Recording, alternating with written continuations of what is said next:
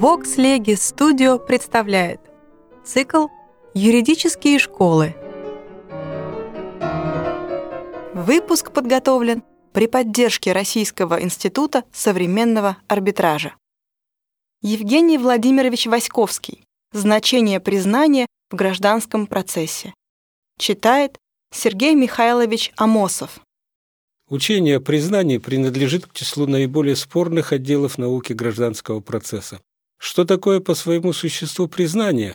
Какова его сила и на чем она основана? Какая разница между признанием отдельных фактических обстоятельств дела и признанием всего искового требования или юридического отношения? Можно ли опровергать свое признание и при каких условиях? Каково значение внесудебного признания? Вот важнейшие вопросы, которые возбуждаются в учении о признании и весьма различным образом разрешаются в литературе и положительных законодательствах. Учение о признании разрабатывалось теоретически почти исключительно германскими и австрийскими процессуалистами. На русском языке существует одна лишь небольшая монография профессора Малинина. Судебное признание в гражданских делах, второе издание, 1878 год, отличающееся столь же неясностью мысли, сколь избивчивостью изложения. Среди этих вопросов основным является первый – о сущности, или иначе юридической природе признания. Он является ключом к разрешению всех прочих вопросов. Отыскать этот ключ и показать, как с ним следует обращаться, Задача настоящей статьи. Часть первая. Предметом признания могут быть первое – отдельные фактические обстоятельства дела, второе – иски, и третье – юридические отношения, подвергаемые исследованию в процессе. Чаще всего встречается на практике первый вид признания, и применительно к нему обыкновенно дается в литературе определение понятия признания, и делается юридическая конструкция его. С этого вида признания и следует начать. Иванов предъявил к Павлову иск о взыскании с него 100 рублей, которые тот у него занял, хотя никаких доказательств подтверждения своего требования Иванов не представил, но Павлов в заседании суда признает, что действительно занял указанную сумму истца, добавляя, что в настоящее время не имеет возможности возвратить ее. Что могло побудить Павлова к признанию обстоятельства, невыгодного для него самого и недоказанного истцом? Ведь он имел право отрицать факт займа и требовать, чтобы истец доказал его. Почему же он счел нужным признать этот факт? Тут возможно предположить одну из двух причин. Или Павлов сознает справедливость заявления Иванова и не находит возможным отрицать факт займа, имевший место в действительности, или же Павлов просто не желает, чтобы Иванов представлял доказательства в подтверждение этого факта и чтобы суд входил в рассмотрение их.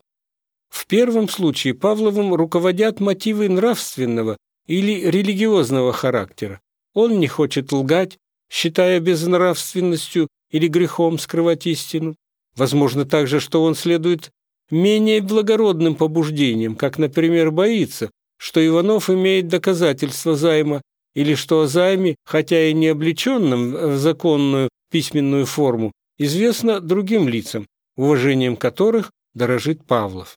Так или иначе, но во всяком случае, раз Павлов признает факт займа, потому что он произошел в действительности, то его признание является засвидетельствованием истины, сообщением суду того, что он знает об обстоятельствах дела, то есть, говоря короче, показанием в пользу противника, аналогичным показанию свидетеля. Конечно, если бы показания Павлова клонились к его собственной выгоде, то суд не придал бы ему никакого значения, ибо Павлов заинтересованное лицо, но в данном случае Павлов дает показания в пользу противника. А так как никто не станет говорить неправды в ущерб собственным интересам, то следует заключить, что признание им невыгодного для себя факта должно быть рассматриваемо как достоверное доказательство истинности этого факта. На этом и основана в данном случае доказательная сила признания. Но Павлов мог признать факт не потому, что он имел место в действительности, а потому, что не желал сделать его предметом судебного исследования, которое по какой-либо причине было бы для него неудобно. Так, например, Павлов опасался, что Иванов, стараясь доказать факт займа, представит суд переписку с ним, заключающую в себе компрометирующие Павлова или близких ему лиц сведения. Хотя бы эта переписка вовсе не подтверждала займа, хотя бы даже из нее видно было, что займ не состоялся, или что занятые деньги были возвращены. Но оглашение ее столь неприятно Павлову, что он предпочитает проиграть дело и уплатить Иванову 100 рублей, лишь бы тот не представил его писем в суд.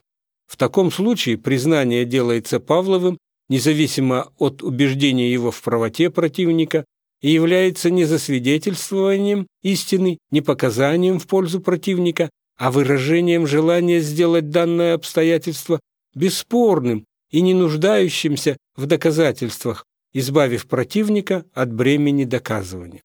Другими словами, в этом случае признание представляет собою волеизъявление, акт распоряжения, а в силу господствующего в гражданском процессе принципа диспозитивности тяжущиеся вольны распоряжаться по своему усмотрению как объектом процесса, так и процессуальными средствами защиты. Так, истец может предъявить иск или не предъявлять его, а предъявив, взять его назад или покончить дело мировой сделкой.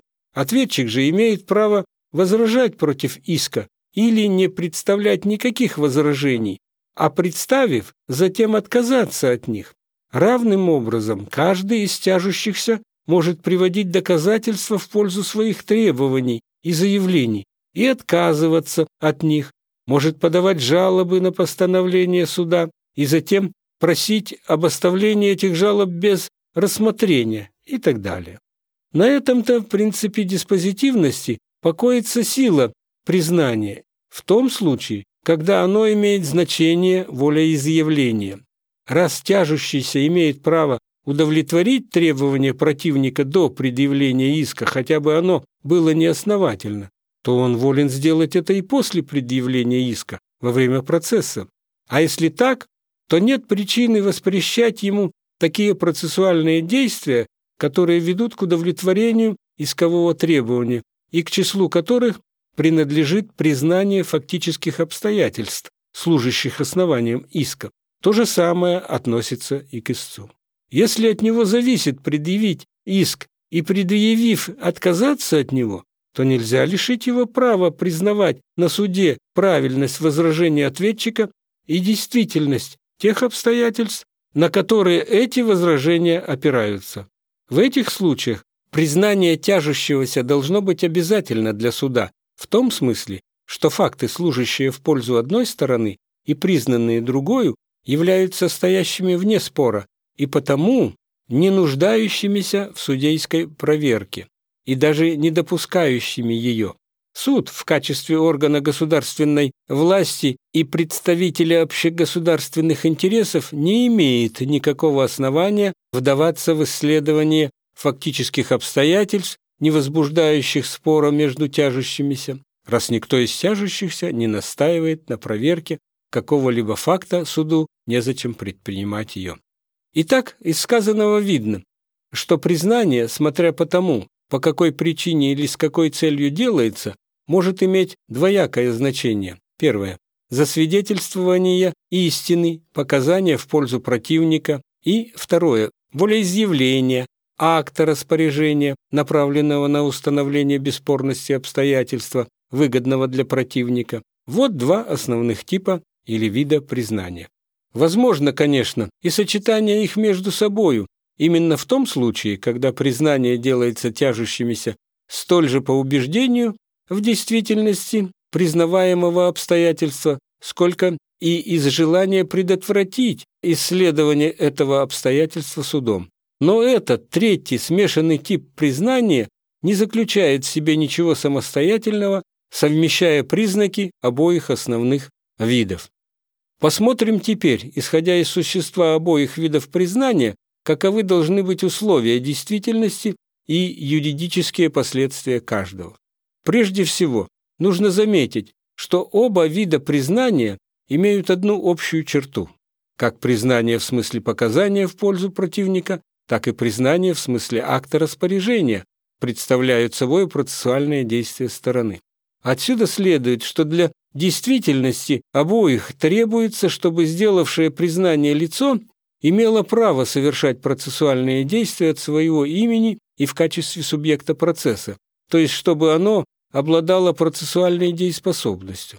Это условие является достаточным для действительности признания как показания, потому что оно представляет собой просто сообщение стороной суду того или иного фактического обстоятельства и больше ничего. Иначе обстоит вопрос в применении ко второму виду признания. Когда признание является актом распоряжения, изъявлением воли стороны, направленной прямо или косвенно на определение судьбы объекта процесса, то для действительности такого признания необходимо сверх общей процессуальной дееспособности еще и право распоряжения объектом процесса. Но и это не все. Представляя собой волеизъявление, второй вид признания для того, чтобы обладать юридической силой, должен выражать действительную волю тяжущегося, проявленную свободно, сознательно и серьезно. Еще значительнее разница в последствиях обоих видов признания. Признание в качестве показания или засвидетельствования истинности какого-либо обстоятельства может иметь доказательную силу лишь постольку, поскольку является соответствующим истине. Отсюда следует, во-первых, что тяжущийся, сделавший признание, вправе опровергать его, ссылаясь на то, что оно не согласно с действительностью, и, во-вторых, что суд может придать доказательственную силу признанию только в том случае, если оно не противоречит установленным обстоятельствам дела и должен отвергнуть его в случае несоответствия этим обстоятельствам. То есть, другими словами, первый вид признания должен подлежать наравне с прочими доказательствами, кроме формальных, свободной оценки суда. Напротив, Признание в качестве акта распоряжения представляет собой волеизъявление одностороннюю процессуальную сделку, сводящуюся в сущности к тому, чтобы сделать определенное фактическое обстоятельство бесспорным и потому не подлежащим судейскому исследованию. Суд обязан подчиниться этому волеизъявлению и считать признанное обстоятельство установленным и не требующим э, дальнейших доказательств. Суд не имеет права проверять признание стороны и входить в исследование признанного обстоятельства, не вправе оценивать его действительность посредством сопоставления с другими обстоятельствами дела. Да и сам тяжущийся, сделавший признание, не может опровергать его указанием на то, что признанное обстоятельство не соответствует действительности, потому что, заявляя желание, чтобы суд считал данное обстоятельство установленным, Тяжущийся стремился просто не допустить судейского исследования этого обстоятельства, независимо от его истинности. Но тяжущийся зато имеет право оспаривать действительность своего признания, ссылаясь на то, что его волеизъявление страдало пороками, лишающими его юридической силы, а именно, что оно было сделано под влиянием принуждения, обмана, ошибки, не в истинности признанного факта, а в других обстоятельствах и так далее. Таковы э, основные и практически весьма важные различия между обоими видами признания, вытекающие из самого их существа. Но спрашивается, как же может узнать суд в каждом отдельном случае, с которым из двух видов признания он имеет дело? Непосредственно из обстоятельств дела это бывает видно в крайне редких случаях, ведь тяжущиеся признавая те или другие обстоятельства, не указывает мотивов, побуждающих их к этому, не заявляют прямо «я признаю это обстоятельство, так как считаю его истинным» или «я не оспариваю утверждение противника, хотя оно и ложно, потому что не желаю, чтобы суд проверял его». Такого рода откровенные заявления вряд ли, когда встречаются на практике, обыкновенно же голая формула признания это я признаю, против этого я не спорю, не дает возможности судить о побуждениях, вызвавших признание. Как же быть? Предоставить суду право предлагать тяжущимся вопросы с целью выяснить характер признания. Но, во-первых, это значило бы идти чересчур далеко. Закон дает суду право требовать положительных объяснений от стороны, когда из слов ее не видно, признает ли она или отвергает обстоятельства или документы, на коих основано требование или возражение противной стороны. Статья 335 Устава гражданского судопроизводства. Но раз сторона положительно заявила, что признает данные обстоятельства или документы, то дальнейшие расспросы суда о мотивах признаниях были бы уже залезанием в чужую душу. Во-вторых, такие расспросы не всегда достигали бы цели, ведь тяжущиеся вольны не отвечать на вопросы суда, а заставить их отвечать нельзя. Необходимо, следовательно, принять какие-либо другие меры. Мыслимые, собственно говоря, две меры. Первая состоит в том, чтобы предоставить определение характера признания свободному усмотрению суда, но это значило бы открыть неограниченный простор судейскому произволу. В самом деле, речь идет в настоящее время о том случае, когда обстоятельства дела не дают ключа к уразумению характера признания одной из сторон. Следовательно, при определении этого характера суду не поможет сопоставление признания с обстоятельствами дела, и ему не останется ничего иного, как поступить на авось, по внушению своего интуитивного чутья, не допускающего ни логического обоснования, ни проверки высшей инстанции. При таких условиях тяжущиеся не были бы обеспечены от проявления судейского произвола. Остается другая мера – установления в законе обязательного для суда предположения, которым он должен был бы руководствоваться в сомнительных случаях, когда обстоятельства дела не проливают света на характер признания. По содержанию своему это предположение могло бы быть двоякого рода. Именно закон мог бы предписать, чтобы суд при сомнении в характере признания считал признание простым показанием или же наоборот придавал ему значение акта распоряжения. Иначе говоря, закон мог бы установить презумпцию либо в пользу первого вида признания, либо в пользу второго вида. Из этих двух презумпций предпочтение заслуживает первое по следующим основаниям. Прежде всего, первый вид признания является нормальным, наичаще встречающимся. В преобладающем числе случаев признания делаются тяжущимися потому, что они убеждены в действительности признаваемых обстоятельств или, по меньшей мере, считают их имевшими место на самом деле. Только изредка в виде исключения случается, что тяжущиеся делают признание по каким-либо иным посторонним соображениям. Из желания предупредить судебное исследование данных фактов, ускорить разрешение дела и прочее. Вот почему, с точки зрения вероятности, преимущество на стороне презумпции в пользу первого вида признания, как нормального и более частого. Во-вторых, верховный принцип, или точнее постулат гражданского процесса, постулат материальной правды, требует, чтобы судебные решения соответствовали по возможности действительным обстоятельствам разбираемых дел. Первый вид признания не ставит суду преград в достижении материальной правды, ибо суд не обязан принимать признания тяжущихся, в смысле показаний о фактических обстоятельствах, на веру, а имеет право и обязан оценивать их доказательную силу в связи с прочими доказательствами и обстоятельствами дел. Напротив, второй вид признания, являясь в качестве акта распоряжения тяжущегося, безусловно обязательным для суда в силу принципа диспозитивности, ограничивает пределы исследования фактического материала в процессе и препятствует раскрытию истины. Таким образом, первому виду признания должно быть отдано предпочтение и с точки зрения постулата материальной правды. В-третьих, наконец, первый вид признания связан для сделавшей его стороны с менее тяжелыми последствиями, чем второй.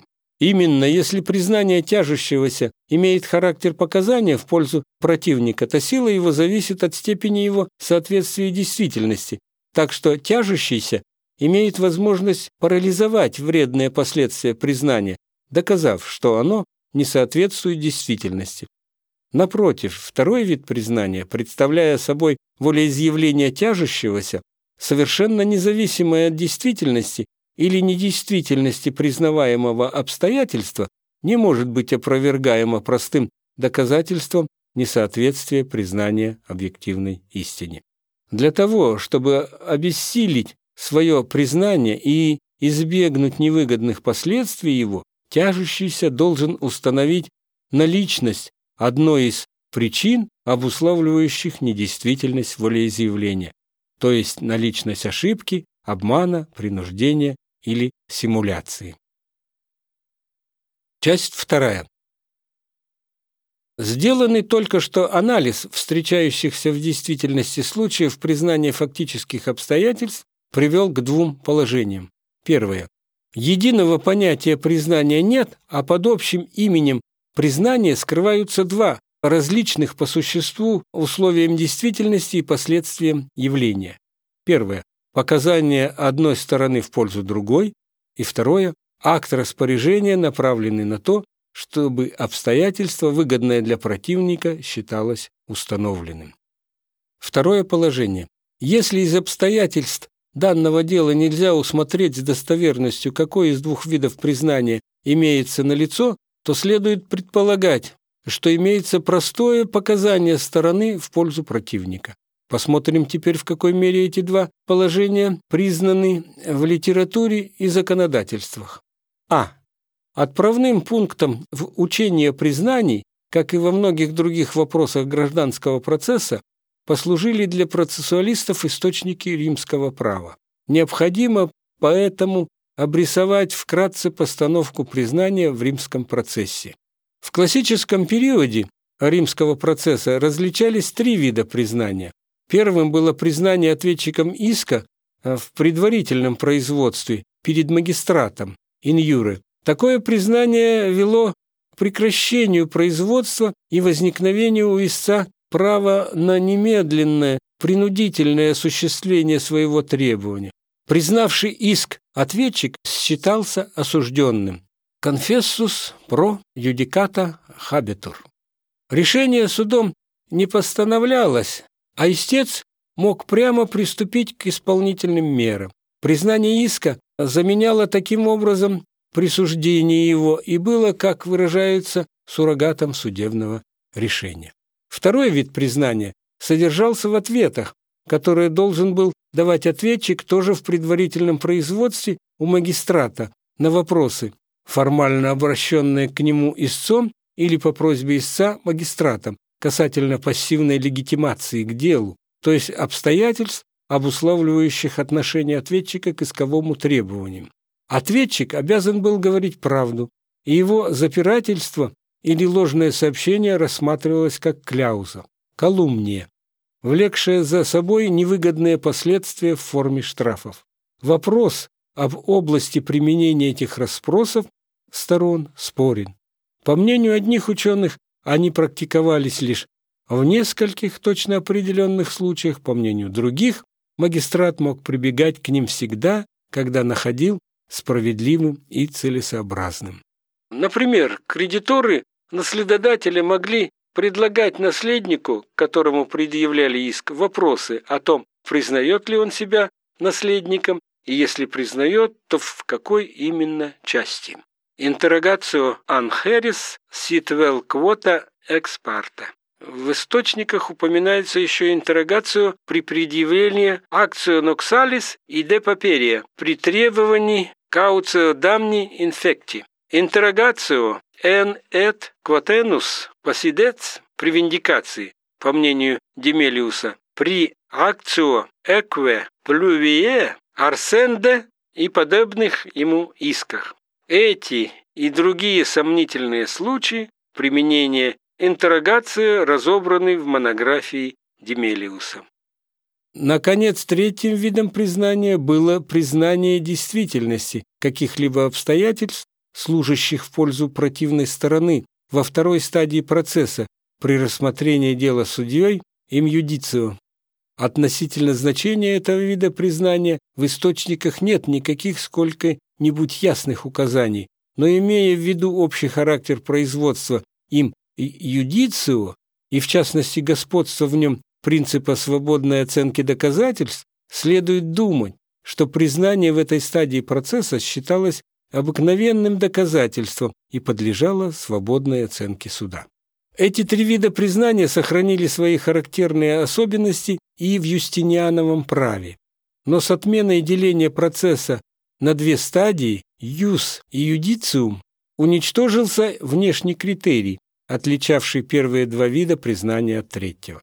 Это обстоятельство послужило главной причиной смешения их глоссаторами, комментаторами и канонистами, а затем и последующей литературой. Другими причинами были отсутствие в древнегерманском процессе, который еще сохранял силу в значительной степени в эпоху глоссаторов, различие между признанием иска и признанием фактических обстоятельств, а также господство строгой состязательности и формальной теории доказательств. То решительное, безусловно обязательное и бесповоротное значение, какое имел в римском процессе первый вид признания, признание правильности искового требования в предварительном производстве, было приписано всякому вообще признанию, и понятие признания обобщено. Вследствие этого в литературе утвердился взгляд на признание как акт распоряжения тяжущегося. При ближайшем определении юридической природы его мнения, однако, разошлись. Одни ограничивались заявлением, что признание представляет собой косвенное распоряжение объектом процесса, другие усматривали сущность признания в отказе тяжущегося от его права требовать, чтобы противная сторона доказала действительность данного обстоятельства. Третьи полагали, что тяжущийся, признавая какое-либо фактическое обстоятельство, выгодное для противной стороны, тем самым вступает с нею в договорное соглашение о том, чтобы считать это обстоятельство доказанным, так, что признание является договорным соглашением между тяжущимися. В противовес воззрению на признание как на акт распоряжения зародилась в конце XVIII века другая теория, которая, стремясь освободиться от авторитета римского права и вывести понятие признания из явлений действительности, из природы вещей, пришла к заключению, что всякое признание представляет собой просто показание во вред себе и в пользу противника. Ударившись таким образом в противоположную крайность, ученые этого направления не проводили, впрочем, нового воззрения с полной последовательностью. Но это направление вскоре и на долгое время заглохло, будучи вытеснено традиционным воззрением на признание как на акт распоряжения и возродилось только в последней четверти XIX века. Глава исторической школы Савини стоял на точке зрения традиционного воззрения. Судебное признание, по его словам, имеет силу потому, что делает спорное обстоятельство процесса бесспорным, а так как суд признан только к тому, чтобы разрешать споры между сторонами, то каждое признание стороны ограничивает объем задачи суда. Оно представляет собой таким образом не мотив, побуждающий суд вынести то или иное решение, как всякое настоящее доказательство, а установление обстоятельства, относительно которого суд должен воздерживаться от собственного мнения так как оно не принадлежит к числу спорных. Такая конструкция соответствует, по словам Савини, не только источникам римского права, но и самому существу признания. Также приблизительно рассуждает и Бетман Кольвек, монография которого оказала решительное влияние на последующую литературу. Судебное признание, по его мнению, формальное доказательство, не подлежащее оценке суда. В силу принципа состязательности суд направляет свое исследование только на те пункты, которые спорны между сторонами. Но если одна сторона что-либо утверждает, а другая это признает, то суд не требует доказывания признанных фактов, а считает их действительными, независимо от своего убеждения в их истинности. Второй вид признания – признание как простое засвидетельствование истины или показания в пользу противника игнорировался как Савиньи и Бетман Гольвигом, так и последующими исследователями. На него обратил внимание впервые Конштейн. Собственно говоря, он различает даже три вида признания. Первое – формальное или диспозитивное, направленное на освобождение противной стороны от бремени доказывания. Второе – материальное или показательное, представляющее собой свидетельство тяжущегося в пользу противника. И третье – простое, создающее лишь предположение в пользу вероятности признанного обстоятельства. При этом, однако, сам Конштейн оговаривается, что под господством принципа свободной оценки доказательств разница между двумя последними видами признания стушевывается и объединяет их под именем доказательного признания, противопоставляя его диспозитивному признанию. Но Конштейн не указывает, чем следует руководствоваться, чтобы определить, какой из видов признания имеется налицо в каждом отдельном случае.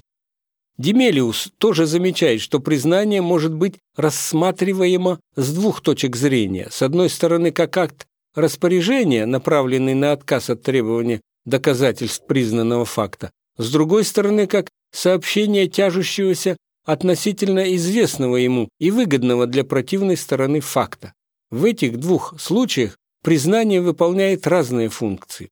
В первом исключает судейское исследование истинности данного обстоятельства, во втором служит одним из средств убеждения суда в его истинности.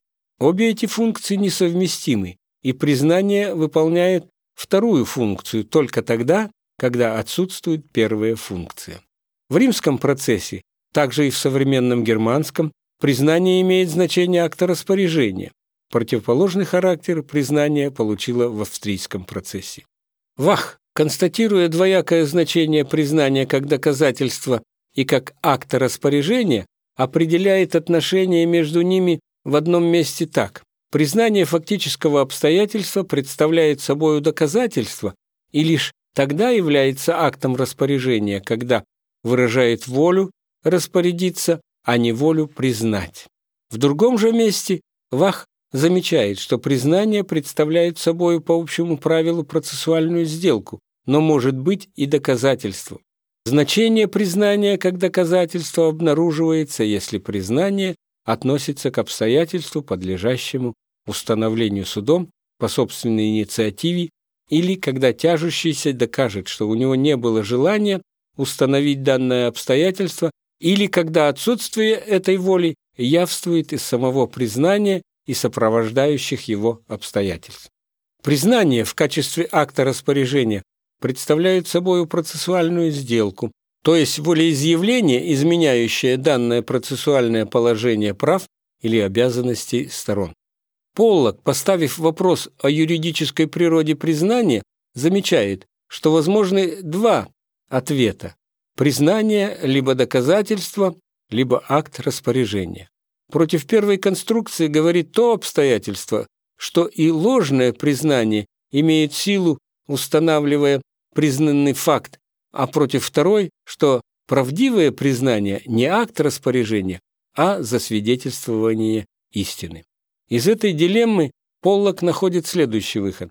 Признание представляет собой по общему правилу показания, свидетельство стороны и, в преобладающем большинстве случаев, признанное обстоятельство соответствует действительности, так как обыкновенно они вредны для того, кто их признает, и без особо важных побудительных причин никто не станет лгать в ущерб своим интересам. Только по исключению и в редких случаях признание бывает заведомо ложным. Если оно сохраняет свое юридическое значение, и в этих случаях, то обуславливается принципами состязательности и процессуальной экономии. Общее правило таково, что судебное признание истинно, изъятие же из этого правила покрываются в большей своей части ответственностью сторон за собственные процессуальные действия а в остальной части, где проверка могла бы иметь значение процессуальной экономии. Витмаак рассматривает вопрос о значении признания с точки зрения общих требований справедливости и тоже констатирует двоякое значение судебного признания, указывая, что тяжущийся может признать действительность выгодного для противной стороны обстоятельства либо потому, что считает это правдой, либо по каким-либо иным соображениям. В первом случае тяжущийся сообщает суду то, что знает о каком-либо обстоятельстве дела.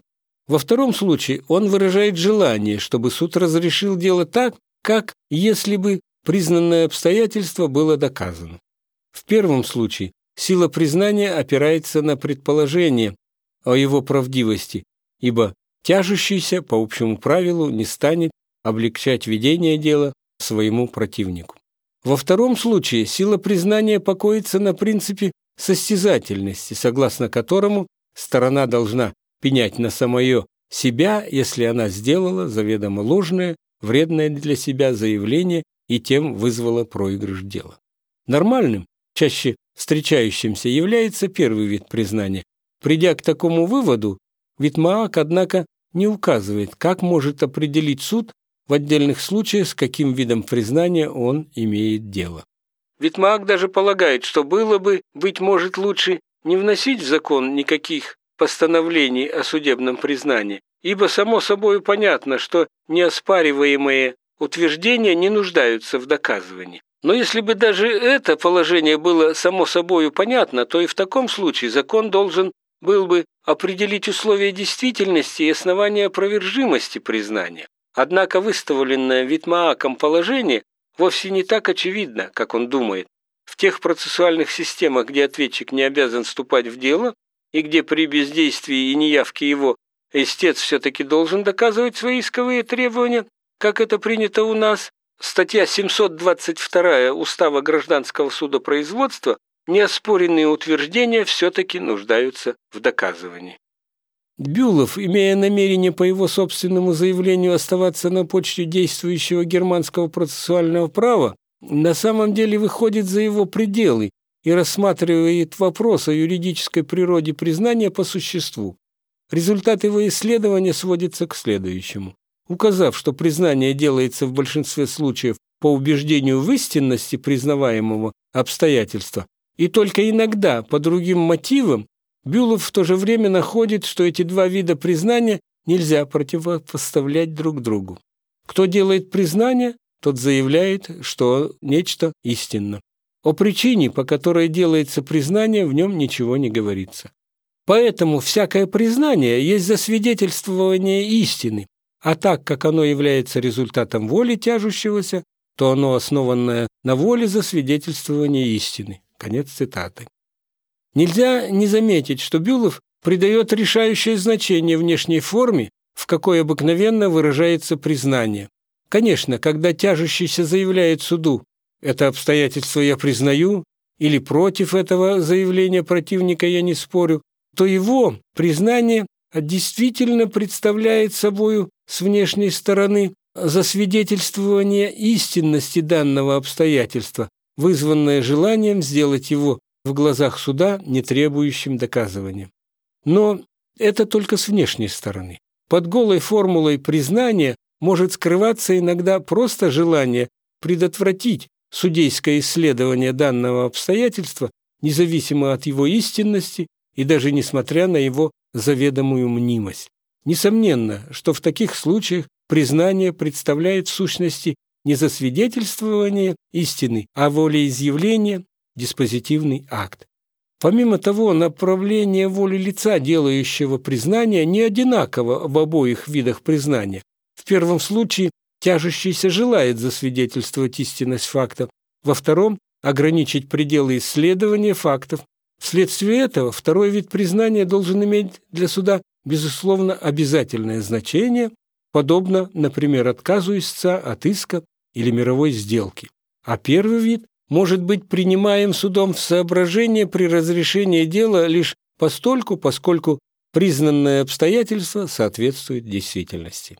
Из авторов общих курсов Клейнфеллер и Шмидт отмечают двойственный характер признания, не высказываясь как следует устанавливать тот или иной характер в отдельных случаях. Гельвик считает судебное признание с точки зрения германского устава показанием тяжущегося, а Вайсман выражается недостаточно определенно – признание, не распоряжение. ибо нельзя распоряжаться фактами. И, в особенности, не отказ от оспаривания, не существует права оспаривания. Но оно и не простое засвидетельствование истины, а действие, имеющее процессуальные последствия, именно устанавливающее факт обязательным для разрешения дела образом. Конец цитаты. Наконец, профессор Малинин, тоже смутно чувствовавший разницу между двумя видами признания, не уяснил ее себе вполне и формулировал неправильно. Он различает единоличное признание, одной из тяжущихся сторон, и согласное признание обеих сторон. Первое, по его мнению, представляет собой заявление о прошлом или настоящем спорного правоотношения, а второе имеет характер договора, то есть значит акта распоряжения. Однако тут же сам автор подрывает это разграничение двух видов признания, замечая, что единоличные заявления сохраняют силу даже тогда, когда не соответствуют действительным обстоятельствам дела, а согласное признание обеих сторон может иметь внутренней подкладкой намерение признать действительные факты. Эта оговорка верна, но она обнаруживает, что профессор Малинин основал свое деление признания на несущественном признаке, так как свидетельский или диспозитивный характер признания вовсе не зависит от односторонности заявления тяжущегося и от наличности согласного утверждения противника. Б. Обращаясь после обзора литературы к обзору законодательств, можно убедиться, что и в них вопрос о признании фактических обстоятельств не получил вполне правильного разрешения. О римском процессе была уже речь выше. В германском общем процессе признание трактовалось как акт распоряжения. Напротив, прусский и австрийский судебные уставы конца XVIII века придавали признанию характер показания стороны. Современное законодательство смешивает в большей или меньшей степени обе эти точки зрения. Французское законодательство касается признания фактических обстоятельств в главе Наполеонова кодекса, посвященной доказательствам обязательственных отношений. Разделяя признание на судебное и внесудебное, статья 1355 Кодекс постановляет, что судебное признание, то есть заявление делаемое на суде стороной или ее поверенным, специально на это уполномоченным, имеет силу доказательства против этой стороны, но не должно быть делимо во вред ей и может быть взято ею назад только в случае, если основано на фактической ошибке. Ошибка же в праве не принимается в оправдание. Статья 1356. Эти правила не отличаются последовательностью. Из того, что признание помещено в числе доказательств и что оно может быть опровергаемо только в случае фактической ошибки, можно заключить, что оно – показание тяжущегося в пользу противника. Но, с другой стороны, то обстоятельство, что признание имеет, безусловно, обязательную силу и не подлежит свободной оценке суда, указывает на диспозитивный характер его.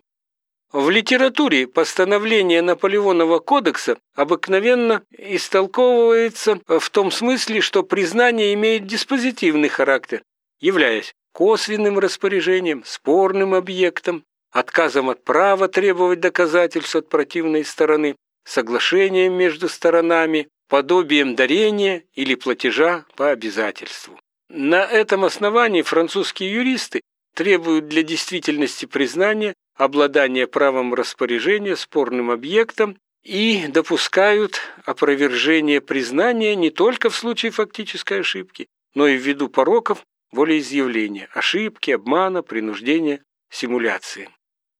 Составители германского устава желали, как видно из их собственного заявления в мотивах к нему, оставаться в вопросе о признании на почве германского общего процесса, а в нем признание рассматривалось как диспозитивный акт, вследствие чего для действительности его требовалось обладание правом распоряжения спорным объектом и наличность сознательной свободной воли у делающего признания.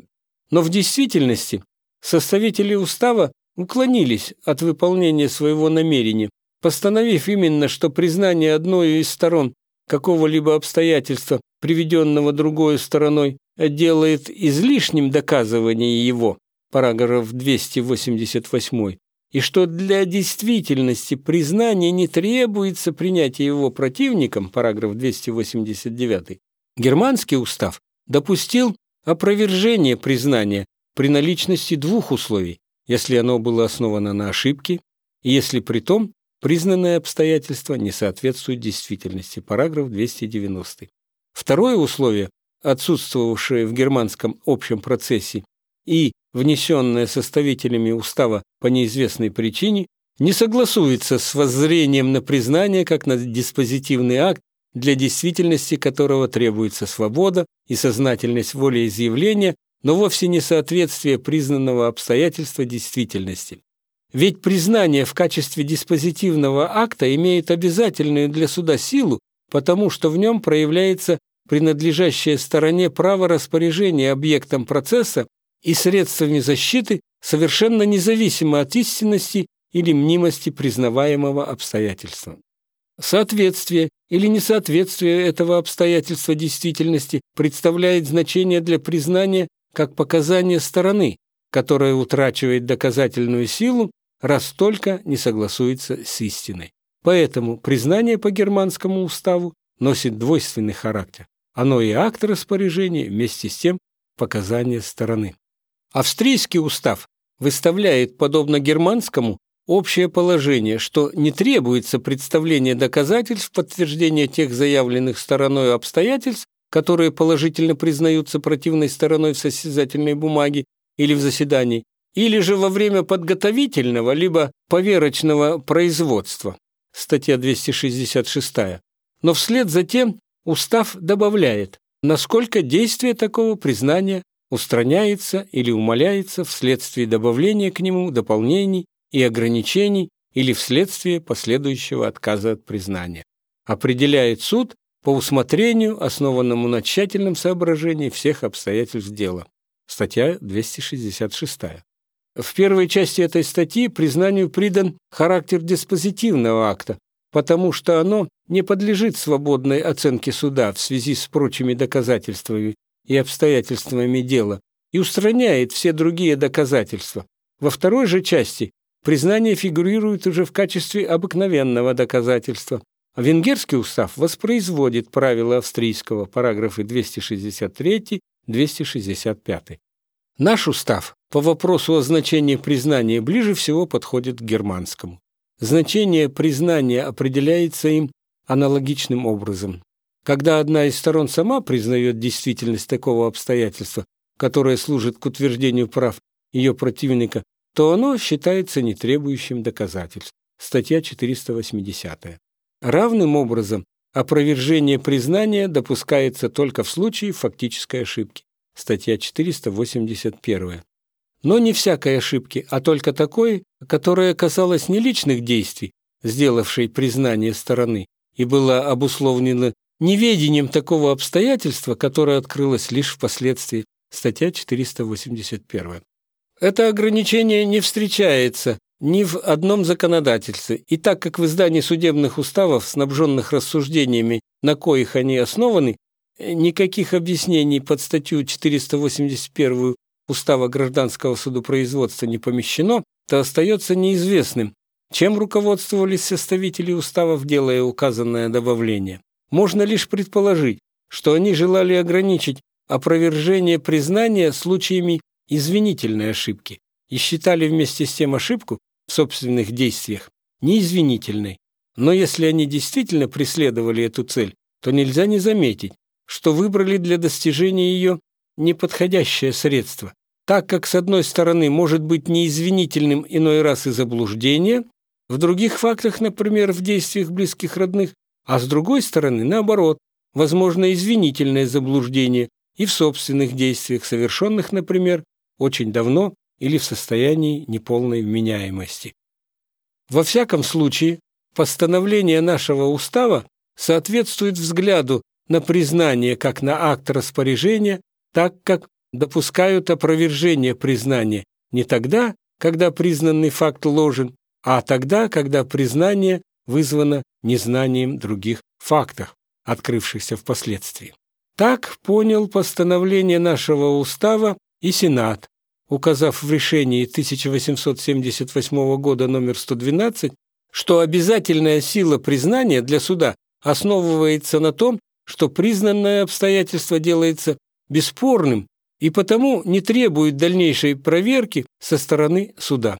Сенат в решении 1886 года номер 51 подробно разъяснил диспозитивную природу признания и привел вытекающие из нее последствия.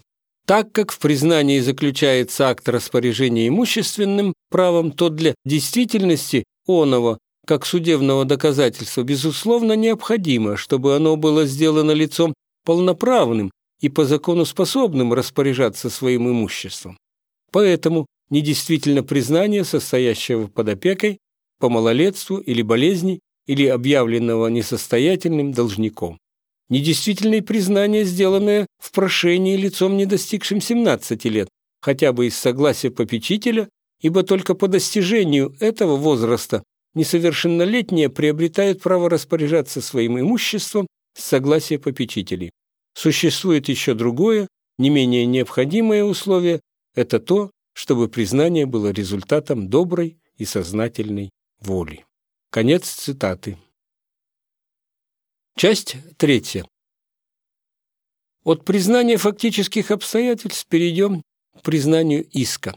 Несомненно, что признание ответчиком правильности искового требования может иногда обуславливаться убеждением ответчика в правоте истца, а иногда желанием предотвратить судейское исследование лежащих в основании иска фактических обстоятельств. Ввиду этого с первого взгляда кажется, что признание искового требования подобно признанию отдельных фактических обстоятельств, в некоторых случаях имеет значение показания ответчика в пользу истца, а в других случаях – значение акта распоряжения.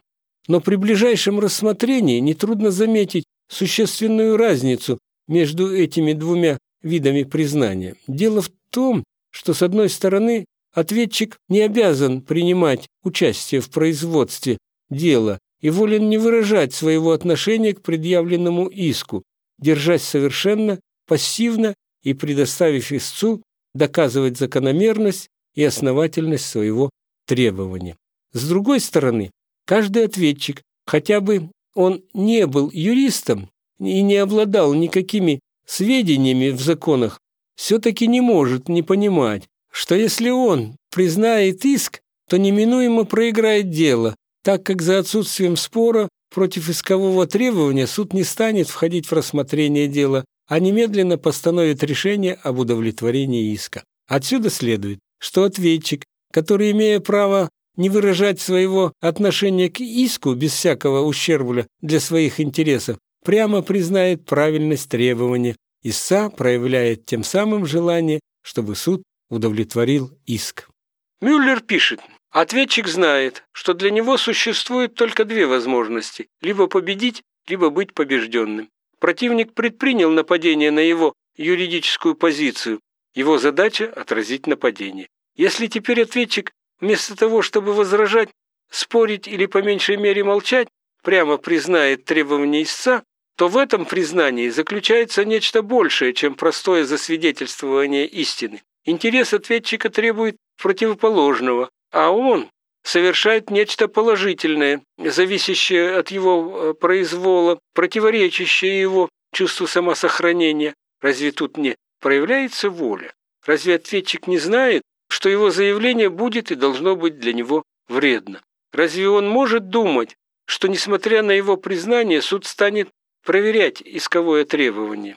Не представляется ли наоборот, вполне естественным, что в том случае, когда сторона сама признала себя виновной, суд лучше всего разрешит дело, поставив в основание своего решения это признание.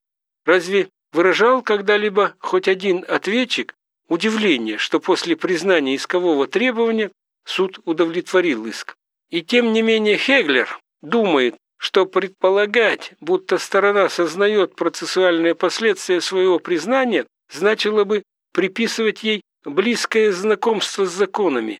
Но не испокон ли веков у всех культурных народов признание иска ведет по меньшей мере к тому последствию, что признанное требование поскольку она вообще подлежит распоряжению сторон, кладется без всякой проверки в основу решения, и не имеет ли этот факт, в конце концов, корня в одинаковом повсюду народном сознании. Конец цитаты. А если так, то значит признание иска всегда представляет собой волеизъявление, акт распоряжения, то есть что оно принадлежит ко второму виду признания. Естественным последствием этого вывода является то положение, что условия действительности и причины опровержимости должны в данном случае определяться правилами, имеющими силу для второго вида признания. Таково и господствующее в литературе воззрение. Большинством исследователей этого вопроса признание иска считается актом распоряжения. Противоположного мнения держатся весьма немногие. Хеглер, Дегенколб, Хелвик. Указания смотри в монографии Мюллера, тоже защищающего господствующий взгляд. Но по отдельным вопросам существует разногласие между сторонниками господствующего мнения. Так одни считают предметом признания иска материально первое требование, другие – материальное право, лежащее в основании иска, третье – юридическое отношение, относительно которого требуется постановление решения, Иные – абстрактное исковое требование, независимо от лежащего в его основании материального права. По мнению Мюллера, предметом признания иска является в сущности материальное правоотношение, лежащее в основании искового требования и облеченное в определенную процессуальную форму. Этим Мюллер хочет очевидно выразить, что признание относится не к абстрактному требованию, а к конкретному характеризуемому определенным основаниям. Но так как при правильном взгляде на иск основание – один из существенных элементов иска, то предметом признания нужно считать иск в процессуальном смысле слова. На такой же точке зрения, что признание иска считается актом распоряжения, стоят и положительное законодательство. Уже в римском процессе признание иска как указано выше, было подобно мировой сделке, суррогатом судебного решения, имело исполнительную силу. В германском общем процессе суд в случае признания иска ответчиком немедленно постановлял решение об удовлетворении иска. Так регулирует этот вопрос и современные процессуальные кодексы. По германскому уставу, когда одна сторона признает во время заседания вполне или отчасти заявленное против нее требование, то по просьбе другой стороны суд постановляет решение, согласно сделанному признанию, параграф 307. Это решение подлежит предварительному исполнению, параграф 708, пункт 1. Тождественные правила имеются в австрийском, параграф 395, и венгерском, параграф 390, 415 уставах. В нашем уставе, как и французском, специальных правил о признании иска нет, но Сенат разъяснил, что в тех случаях, когда ответчик признает иск, суд прямо в силу признания присуждает истцу его требования. Решение 1874 года, номер 721. Об условиях действительности и основаниях, по которым признание иска может быть опровергаемого, сделавшей его стороной, ни один из уставов не упоминает. Не возбуждался этот вопрос и в нашей судебной практике. По господствующему в немецкой литературе мнению, признание иска, будучи юридической сделкой, может быть оспариваемо по всем тем причинам, по которым оспариваются сделки материального гражданского права. Но это неверно. Признание – процессуальная сделка, а потому оно может быть оспариваемо по правилам оспаривания процессуальных действий, а не материально-правовых сделок. Часть четвертая. Предметом признания может быть также юридическое отношение или часть его, то есть право или обязанность, соответствие которых образует юридическое отношение. Так, например, истец требует уплаты денег, по обязательству в качестве наследника или цессионария первоначального кредитора, а ответчик признает, что истец действительно законный наследник или цессионарий кредитора.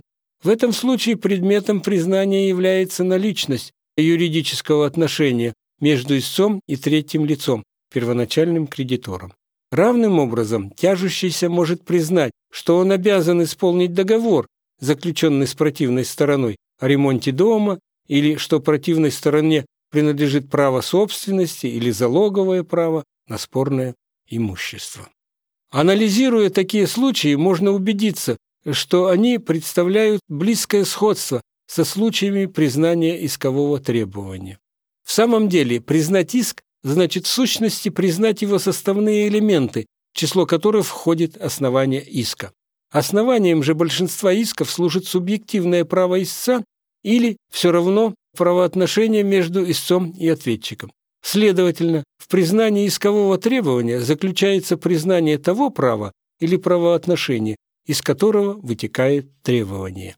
Однако из этого положения обнаруживается и существенная разница между признанием искового требования и признанием юридического отношения.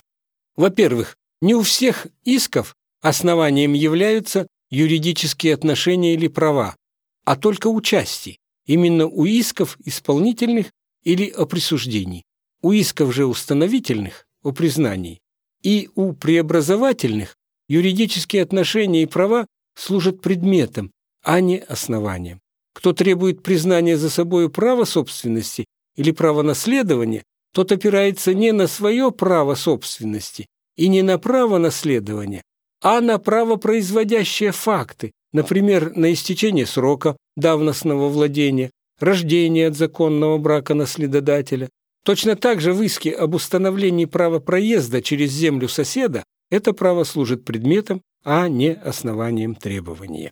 Во-вторых, хотя в признании искового требования заключается признание основания иска, но из этого не следует, что и наоборот, признание основания иска содержит в себе вместе с тем признание самого искового требования.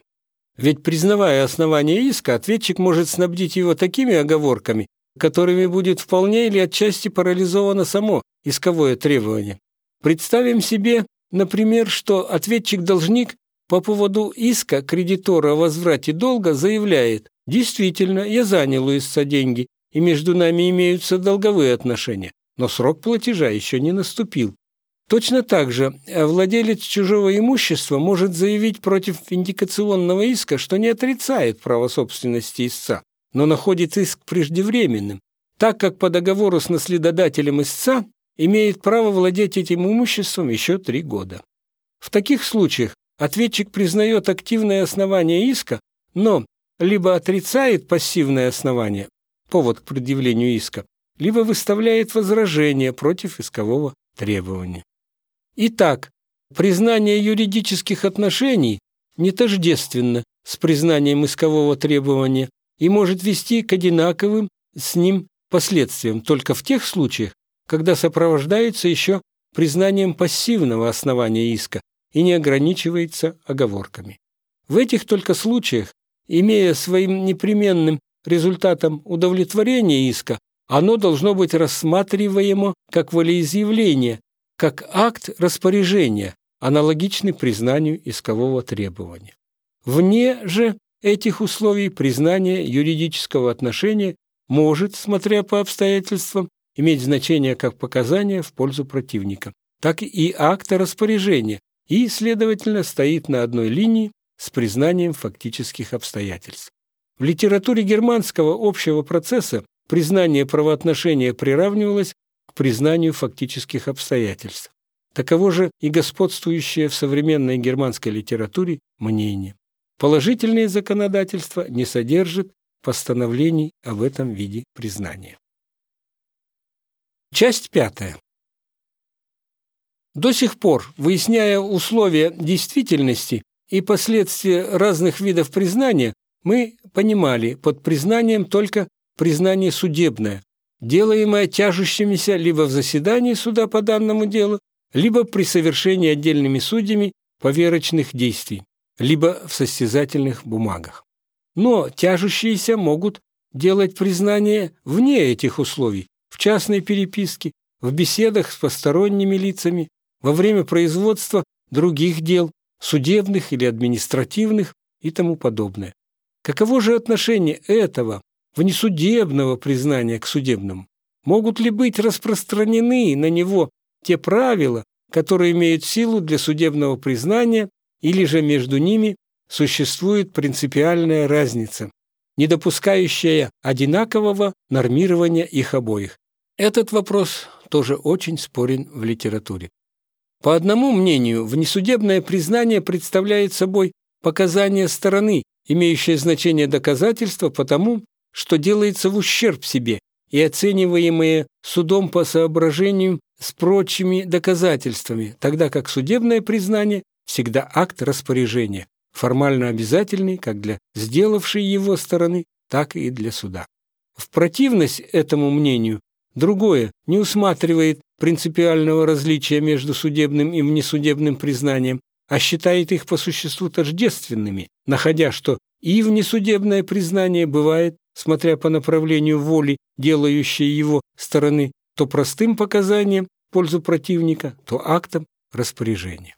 Второе мнение является более правильным. Делает ли тяжущееся признание при производстве дела или вне его, от этого сущность признания не изменяется. В обоих случаях признание представляет собой подтверждение факта, выгодного для противника. Точно так же в обоих случаях признание может быть вызвано либо убеждением, тяжущегося в истинности этого факта, либо желанием устранить доказывание и проверку его. Следовательно, как судебное, так и внесудебное признание могут быть, смотря по обстоятельствам, либо показанием в пользу противника, либо актом распоряжения. Однако из тождества обоих видов признания по содержанию еще не следует, чтобы они имели вполне одинаковое юридическое значение. Дело в том, что они различаются в одном отношении, чрезвычайно важном с процессуальной точки зрения, а именно в том, что судебное признание – процессуальное действие, а внесудебное – действие внепроцессуальное. В то время как судебное признание представляет собой заявление, делаемое тяжущимися в суду устно в заседании или письменно в состязательной бумаге, и воспринимаемое судом непосредственно, внесудебное признание либо доходит до суда в форме документа, не предназначавшегося для него, например, в форме частного письма, бумаги, поданной в другое учреждение, либо устанавливается в заседании суда показаниями свидетелей. Поэтому с процессуальной точки зрения внесудебное признание не имеет значения самостоятельного доказательства, а представляет собой либо письменное доказательство, либо свидетельское показание. Отсюда далее следует, что к внесудебному признанию, заключающемуся в документах, должны быть применяемы правила, которыми суд руководствуется при определении подлинности и при оценке доказательной силы документов, а к внесудебному признанию, устанавливаемому свидетельскими показаниями, правила допустимости и порядке допроса свидетелей. Между тем, судебное признание, как непосредственное заявление тяжущегося суду, является самостоятельным доказательством наравне с документами и свидетельскими показаниями и нормируется специальными постановлениями, определяющими условия его действительности и опровержимости. По отношению к внесудебному признанию возникает такой же вопрос, как и по отношению к судебному. Как установить в каждом отдельном случае, является ли внесудебное признание актом распоряжения или же показанием стороны в пользу противника? Тот или иной характер признания может, конечно, явствовать из обстоятельств дела, но если этого не видно из них, то следует руководствоваться тем же предположением, которое имеет силу для судебного признания.